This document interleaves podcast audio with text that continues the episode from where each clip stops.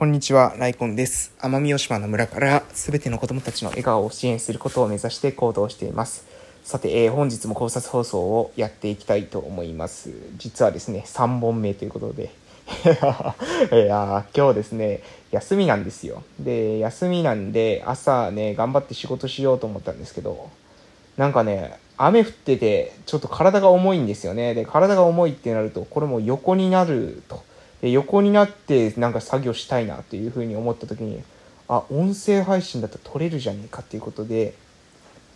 え3本目なんです、これ。えっ、と、なので、3日前ぐらいのやつから、えーこ3日前か、2日前かな、の、からは、えっ、と、こう、横になって撮っている配信だと思います。大体ね、なんか声が横になっている感じの声になっているかもしれませんが、えー、と、そんなことはどうでもよくてですね、話していこうかなと思います。雨降ってるとね、まあまあちょっとまだそんなこと言って話すんですけど、えー雨降ってる時は、まあ家の中で作業できますよね。成功うどくとかはよく言ったもので、えー晴れてる時は耕して、え雨の時には本を読むみたいなあると思うんですけど、なんかね、晴れてる時より、やっぱ雨降ってる時ってなんかね、こうテンション上がらないですよね、朝から。ちょっと体が重い感じで。でもそう言って体が重いからといって横になって、で、全く何もしないっていうのもなんとなく気分が悪いので、えーそれで何かできるかなって考えた時に、まあ横になりながら読書するか、横になりながら音声取るかということで、まあ読書はインプット、音声はアウトプットで、もう今の時代ですね、横になりながらインプットもアウトプットもできる。そして私みたいに割となんだろう、その人と会わなかったら死んでしまうみたいな、えー人種じゃなくてなんか割と一人でいるのが好きみたいなタイプ、えーからすると結構ねもう今の社会はどこでもどこに行ってもね、えー生きやすいなというか、えそういうふうに思っておるわけです。えで今日の本題っていうのは実はですねその今話したこととは全然関係なくてえっと今日の、え話題は、えセレンディピティについてですねセレンディピティって皆さん知ってますかね？セレンディピティっていうのはですね、あの、偶然性みたいなことの意味合いがあるんですけれども、このセレンディピティっていうのが、え人と、人とが交流をする、えー、なんですかね、その、交流の、なんだろう、えー本質、本質、まあよく私本質って言いますが、えー人と人とが交流する価値、うん、価値、コアな価値っていうのは何かというと、私はですね、セレンディピティかなというふうに思ってます。その偶然性ってやつですね。で、これね、これが分かってるか分かってないかで、結構ね、その交流っていう、えーものを生み出そうとするかどうかっていうことがですね、分かれてくると思うんですよ。で、なんでこんな話をするのかというと、私がですね、今、あの、その鹿児島県のですね、え奄美大島某村でですね、地域おこし協力隊として活動してるんですけれども、そこで、え地元の地域をですね、盛り上げていくっていう時に、私たちが今やっているプロジェクトの中で一番ですね、目立つプロジェクトっていうのは、えっ、とですね、その、何ですか、地域の人たちの交流スペースを作る、地域の人の、まあ、島の言葉じゃ、あしゃげとかって言ったりするんですけれども、憩いの場ですかね。そういったところを作る。交流できるような、え住民の人たちが自分たちが、え交流できるような場所、えみんなの居場所になるような、え場所を作ろうというようなことを考えているわけです。で、それはですね、今動き出していて、で、実際に、え1日平均ですね、7人とか8人とかっていう人たちがそこを、えーに来てくれるというような今、環境が、えーとの整っています。月水金で9時半からえ15時半の間しか開けてないんですけれども、えその間にもですね、えー来て、で、立ち寄ってですね、いろいろお話ししてくださったりとかえしてくれてるので、非常にね、あの、有意義だなというか、いいなというふうに思うわけなんですが、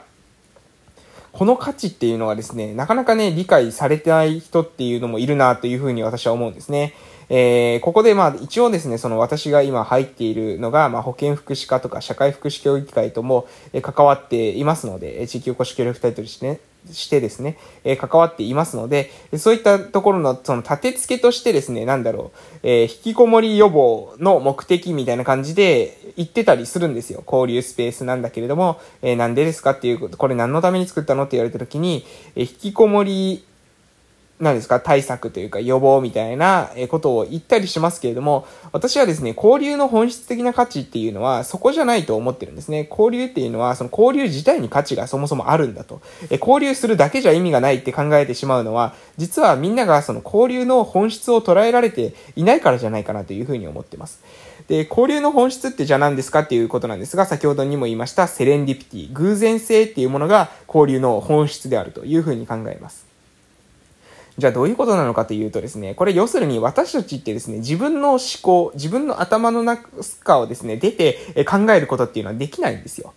これどういうことなかなんですかというと、あの、私たちってですね、あの、今は、今見ている物事一個一個につけて、無意識の意味合いっていうものをもう持ってしまうんですね。例えば、〇〇さんを見た瞬間に、もう〇〇さんを、〇〇さん、等身大の〇〇さんというして認識することはできず、過去の流れに沿って、過去の経験に沿って、〇〇さんという人を認識するはずです。なので、〇〇さんらしいとか、っていうことに繋がってくるわけですよね、その経験が。経験であり、記憶がそういった風につながってくる。まあ、認知症の人とかですね、記憶が非常にダメージを受けた方であれば、えー、その初めて会ったみたいな感じになると思いますけど、そうじゃない方はね、基本的には記憶を引き継いでますので、えー、〇〇さんをあるがままに捉えるというよりは、過去の流れから来ての〇〇さんという風に捉えるはずです。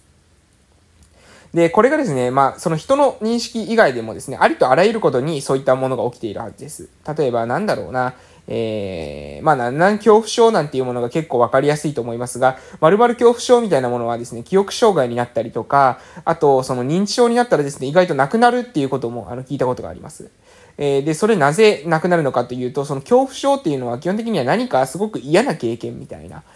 トラウマ的な体験があって、そのトラウマによって、えー、恐怖が、え、起きているわけですね。で、そのトラウマっていうものに対して、こう、記憶が反応しない、脳が反応しなくなってしまえば、そういったものはなくなるというわけです。で、えー、何が言いたいのかというと、私たちっていうのは物事を見るときに、全部ですね、自分の解釈、自分の解釈をもとに物事を判断してます。これありとあらゆることですよ。ありとあらゆることに対して私たちっていうのは思い込まずにはいられないわけですね。そのものをそのものとして捉えるわけじゃないわけです。要するに家を見たら家だというふうに思いますよね。えー、犬を見たら犬だというふうに思うじゃないですか。でも赤ちゃんって犬を見てもですね、えー、にゃんにゃんとかって言ったりしますよね。逆に猫を見てもワンワンって言ったりします。猫を見ても犬を見てもですね、それを同一の動物であるというふうに思っているフェーズが私たちにはあります。しかし、一定の経験を積んでいくと、世の中を切り分け出す。で、切り分けた以上は、切り分けないようには見えないわけですね。もう私たちには、猫は犬に見えることはできないわけです。なので、子供たちが捉えているようにな世界観でですね、ものを、えー、本当に捉えるっていうことはできていないというふうに言えます。で、えー、そのためですね、私たちっていうのはみんなですね、固有の思い込み、固有の視点というものがあります。で、えー、そういった視点がある状態なので、私たちの自分たちの頭でですね、いくらアイデアをですね、練ったとしても、自分の思考の枠をですね、出たアイディアっていうのは降ってきません。それはそうですよね。私たちっていうのはもう何らかの考えの枠っていうものがもうあるので、その考え以上の考えというものはなかなか出てこないということです。じゃあこの時にアイデア、より良いアイデアを生み出すにはどうすればいいのかっていうことなんですが、えそれはですね、え自分以外のその思考を入れてくる、自分以外の視点をえ獲得してくるっていうことが大切なのかなと思います。で、これが何かというと、これがですね、人の話を聞くとか、人と交流することによって、え起きる、その偶然性から生まれるもの、えだというふうに考えてます。で、えー、あとですね、他にもその考えの面ももちろん、えー、今言った通りなんですけれども、そうじゃなかったとしても、例えばですね、自分が持っている資源、リソース、えー、があったとして、そのリソースがですね、十分に、え、使われていないとか、自分にはこういう能力があるんだけれども、それが周りの人が、え、理解していないことによって、え、その才能っていうものにスポットライトが当たっていないというような状況もあるんじゃないかなと思います。で、私はですね、こういった状態っていうのは非常にもったいないと思うんですね。その人がやりたいこと、得意なことであったとしても、周りの人がそれを知らないことによって、それが得意であるとか、好きなことだっていうことが、え分かっていない。え結果としてその人がその、その仕事っていうものを、えー、得る機会を損失しているわけですよね。で、その人がもしかしたらその仕事をやるとですね、すごく能力があって、え好きでやるんだったら、すごく生産性が高いかもしれません。そうするとみんなにとってもですね、非常にいいことだと思うんですけれども、それを、あの、つなげるっていうようなことっていうのは、これなかなかね、えー、自分たちの努力だけじゃできないと思うんですよ。私たちって朝、えー、職場に出勤して、えー、仕事して帰るってなると、えー、極めてですね、限られた限定的な人間関係、コミュニティの中で、えー、こう活動しますので、でそうするとですね、いつも以上のですね、アイディアとか、いつも以上の、その、何ですか、自分がやりたいことと、それができる人とマッチングしたり、みたいなことがなかなかできないんですね。で、そこで必要になるのが、そういった私たちの生活の余白です。で、その余白というのは人が交流する余地を持った時間であり、空間であると。いうふうに、え定義しましょう。えそうすると、私、私が、えまあ、ある意味作っているものというのは、そういったみんなの居場所になるというのは、えそういうふうに言ってますし、え引きこもり対策になるっていうのも、それも言ってるんですけれども、本当のですね、本当の本当の本質部分は、これ何かというと、偶然性です。セレンディピティを生み出すっていうのが、その空間作りをする、時間を、えー、作りをする上での非常に重要な、え、観点かなというふうに思っています。なので、こういった空間的な時間的な余白を作って、そこで人と人とが交流する機会を作る。これはですね、非常に価値があることなんですよ。で、それはなぜかというと、今まで話した通り、私たちは私たちの思考の外に出て考えることはできませんし、私たちが、みんながですね、個人が持っているリソース、個人が持っている資源ですね、それを最適化できていない。それはなぜかというと、お互いのその思考とか、お互いの持っている、え特技とか、好きなことに対して十分にコミュニケーションが取れていないからですね。なので、えー、本当だったら共有できるものが共有できていない。みんなの集団の財産になるものが、えー、財産として働いていない。それはなぜかというと、えー、そういった部分、えー、セレンディピティを生み出す工夫がえないからじゃないかなというふうに思います。ということで、今日は以上でございます。